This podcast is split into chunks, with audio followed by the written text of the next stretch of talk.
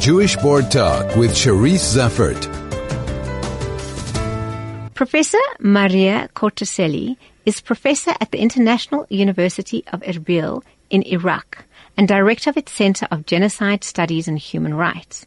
She is currently doing research on, mar- on minorities in Iraq who have experienced various forms of mass violence, including genocide and ethnic cleansing.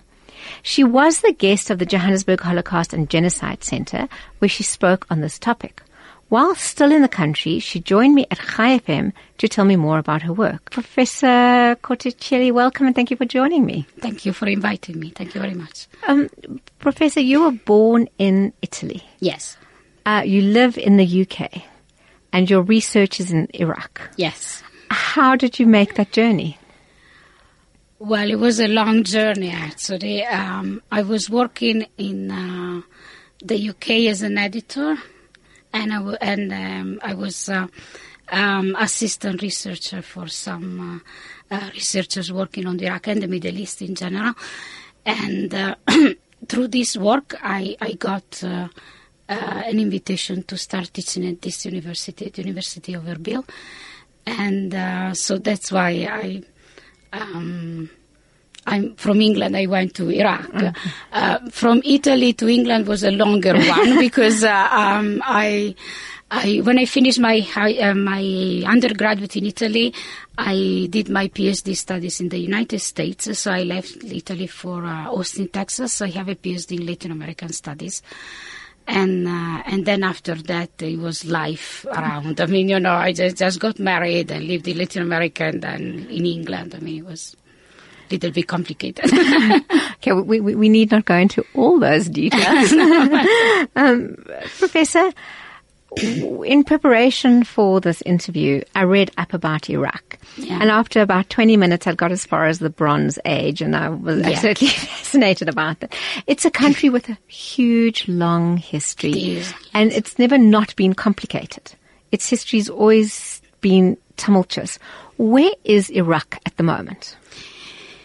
Well, the situation now is very, very difficult uh, because um, uh, is not is very, very unstable from a political point of view.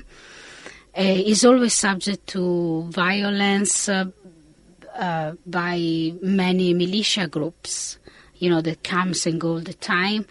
Uh, and it's very, very difficult to foresee what is going to happen in the future and uh, in this moment it's very very fragmented it's always been very fragmented actually but in this moment it's particularly fragmented because of the presence of uh, many minorities and uh, most of them most of the minorities are, are now um, in the Kurdish region of Iraq. And uh, I don't know if your audience knows this, but uh, the relationship between the central government and the autonomous region of Kurdistan is very, very difficult in this moment after because they had an independence referendum in September. So they they are still negotiating, you know, which kind of relationship they're going to have in the future. So it's very difficult to foresee what is going to happen because um, uh, also, unfortunately, the the military, you know, is always in the middle. They are at war all the time. I mean, you know, they were at war before ISIS uh, with Al Qaeda. We were at war before Al Qaeda with the Iraqi government and uh, with the Ba'ath Party, uh, Saddam Hussein parties, and then and then with Al Qaeda and then with ISIS, and now with Al Shabi. I mean, you know, so they are at war all the time, and this uh, continuous war situation doesn't help to the stability. So, who, who are the minorities in Iraq? Well, the, there are different minorities. There are Christians in the first place, uh, Yazidis, Kakais, Mandaeans, uh, uh, Jewish, very small Jewish minority, very small Jewish presence, um, and uh, uh, also Shabak. Um, you know, so you have different, many different groups, and um, unfortunately. Most of this group they, they, have not been protected. Actually, they've been the target of the violence, you know, uh, by ISIS and other groups as well. And it, it's very, very difficult to, um, you know, to uh, to even if, even if the Iraqi constitution, you know, in some way de- defends their rights. Uh, on the ground, the rights they've not been they, they're not being protected. You see, so they're very very worried that in the future they're going to be the target again, you know, of others, you know, groups, or of an Islamic. Uh, mm, state. I mean, you know, yeah. You mentioned different kinds of ethn- ethnic groups Yeah. there. Are they all equally vulnerable or are some targeted more so? Well, they're targeted in different ways, Okay. actually. You know, the interesting thing, I mean, if you see the way ISIS, for example, dealt with the Christians and with the Yazidis is very different. Because uh, in his, uh, you know, ideology, ISIS, for example, targeted less the Christians in, in this sense. I'm going to explain now because otherwise, um, because uh, Christians, uh, uh, they have a holy book Okay. and they belong to this same religious tradition that comes from Judaism, Christianity, and uh, you know Islam. Uh, so, f- for example, when ISIS uh, conquered their territories, uh, they have been given a few choices. One was uh, either they convert, they could stay and pay the Islamic State, or they could actually uh, leave, you know, the, the, the, the territory. But they were given some kind of choices, you see. In the case of the Yazidis, since they don't belong to this tradition, for them they are infidels. So the Yazidis, they were heavily targeted and they were not given any choice. It's their convert or they die.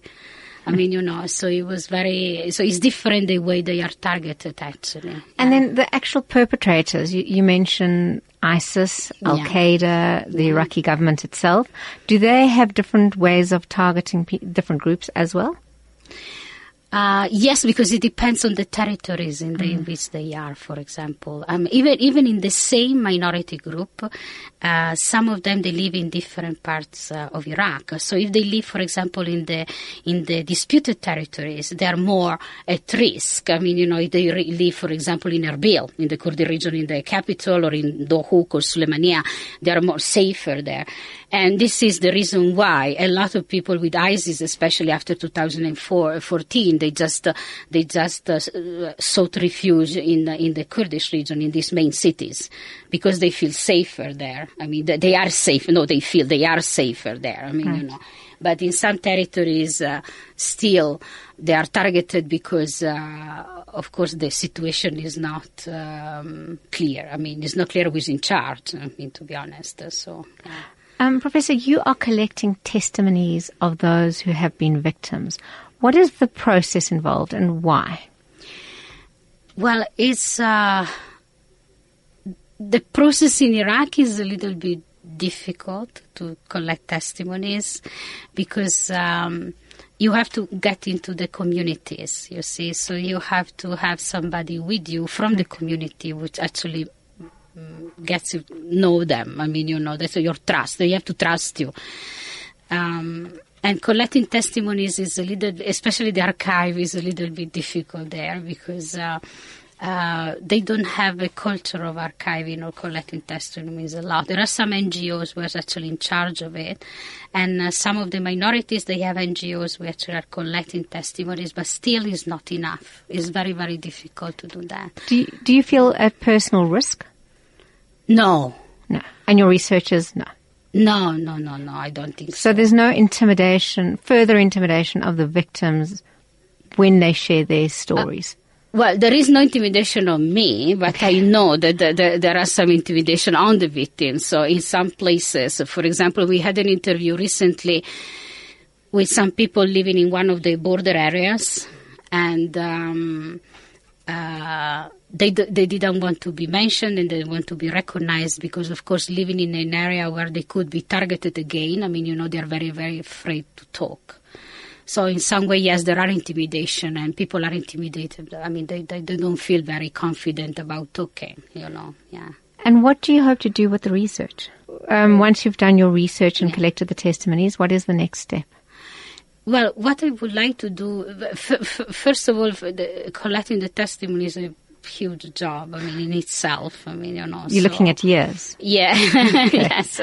So, but I think uh, I think the research is important uh, because it could support, for example, any any process of transitional justice or you know that, that it can be it can start in Iraq uh, is very poor now to be honest with you in comparison to other countries but uh, hopefully with this kind of research it, it could be you know um, like um, um, support for them I mean you know for for people who are actually looking uh, for information, you know, to build up cases, for example. I mean, in, in case there are some kind of trials, you know, out, hopefully on an international based. so, so you're looking for support from the international community yes, yes. rather than internal support where yes. legislation can be brought in to protect minorities. Yeah, because the problem because the problem with Iraq is that Iraq, the Iraqi state did, didn't sign the Rome Treaty. You see, so the International Crime uh,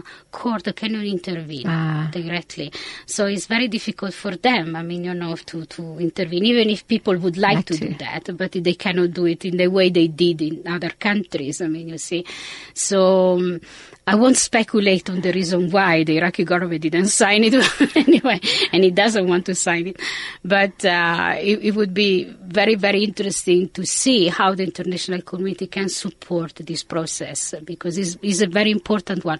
There will be no peace in that area without a real process of transitional justice. There will be no peace there at all. I think you're correct, and I think it's not only in Iraq. I think people need uh, across the world where there is so much trauma, people need to make sense of their yeah. worlds around them and to document it.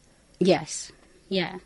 Because if you don't document it, I mean, it's very. Uh, there is no. For example, I, I've spoken with a lot of people in the Yazidis community, and they say, "Oh, we suffer a lot." And they mm. did. I mean, especially women. It was very hard on women, especially. You see, they are very traumatized. I mean, you know, for what happened and everything.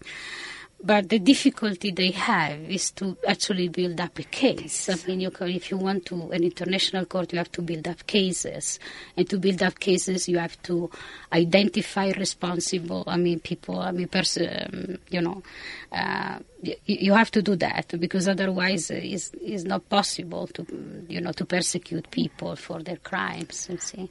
Well, I think you're doing incredible work.